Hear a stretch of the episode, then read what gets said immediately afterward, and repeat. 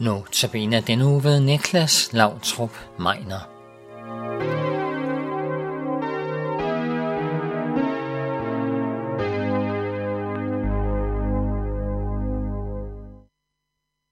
Mit navn er Niklas Lavtrup Meiner, og jeg skal fortælle dig om Mona. Mona har fortalt sin historie til Luthers Missions Avis Tro og Mission tilbage i 2014. Dengang kæmpede Mona med depression. Hun har mødt mange svære ting i livet, og hun forstår ikke Gud. Alligevel ønsker Mona at holde fast i ham. Mona fortæller, at hendes liv har været lidt af en kamp. Og hun tænker også, at der nok vil komme flere kampe. Jeg har ikke det overskud, jeg kunne ønske at have i dag.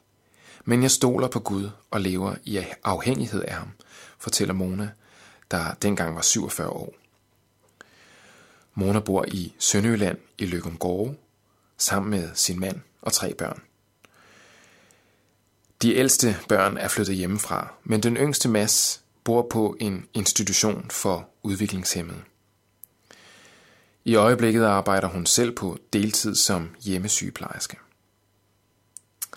Men hun har gennem mange år haft en ufrivillig følgesvend, nemlig depressionen. Den har flere gange væltet hende om kul. Hun betragter den efterhånden som noget vedvarende, som hun skal lære at leve med, og som hun skal lære at tage hensyn til. Det er svært at acceptere, at jeg ikke har de kræfter, som jeg kunne ønske. Det gør virkelig noget ved min stolthed, når jeg kan så lidt, fortalte hun til avisen. Der er så meget, jeg gerne vil, men jeg kan det ikke. Det er en svær lektie. Jeg er typen, der gerne vil være noget for alle, men jeg har lært, at jeg hverken kan eller skal frelse hele verden, fortalte hun. Tidligere døjede Mona med ledegigt. Familien har også været ude i økonomisk krise, hvor de måtte søge gældssanering på landbrugsbedriften. Hun lægger heller ikke skjul på, at det er en stor smerte at have et barn, som man ikke selv magter at passe, fordi han er udviklingshemmet. Hun elsker sin søn og kalder ham Guds udfordrende gave til os.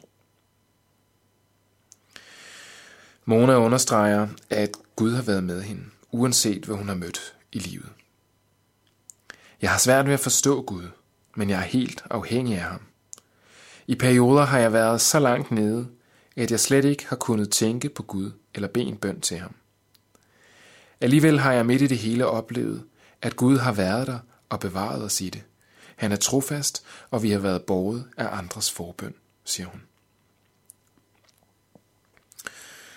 Ofte har Mona ikke energi til at komme afsted til et kristent møde om aftenen, selvom hun gerne vil. Og det kan være svært at indrømme, og det kan også være svært for andre at forstå, at det virker uoverskueligt at skulle medbringe en kage til mødet. Hun oplever nu alligevel i LM i Lykum Kloster, at der er plads til alle, og også til hende. Hun nyder at snakke med folk, men det tapper hende alligevel for kræfter.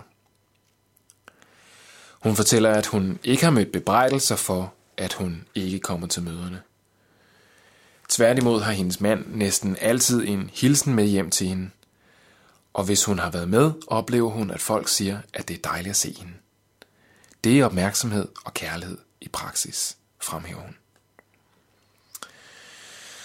Mona opfordrer til, at man ikke går udenom det, der gør ondt i livet, når man møder hinanden, men at man fortæller hinanden om det.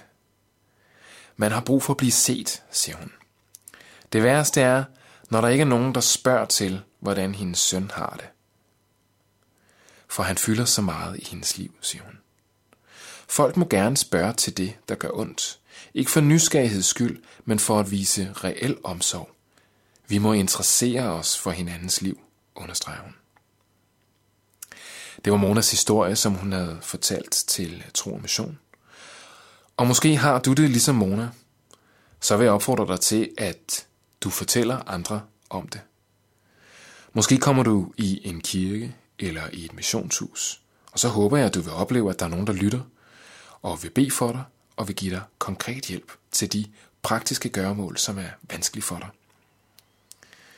Måske kender du slet ikke til de mørke sider af livet, som Mona kæmper med. Det er jo kun godt. så vil jeg opfordre dig til at lytte til Monas råd og vise omsorg for de mennesker omkring dig, der har det svært. Dem er der uden tvivl nogen af, selvom vi godt kan gå og gemme os lidt for hinanden af og til. Vi skal bede en kort bøn sammen. Gud, vi beder dig for alle de mennesker omkring os, der har det svært på den ene eller den anden måde. Vi beder dig om, at du må give os bevidsthed om at hjælpe dem og spørge ind til dem. Ikke for at snage, men for at vise, at vi interesserer os for hinanden. Og Gud, for de af os, som har det svært, så beder jeg dig om, at du må give os hjælp. Konkret hjælp igennem de mennesker, som vi møder i hverdagen, og konkret hjælp igennem en fred og en tryghed i vores indre. Amen.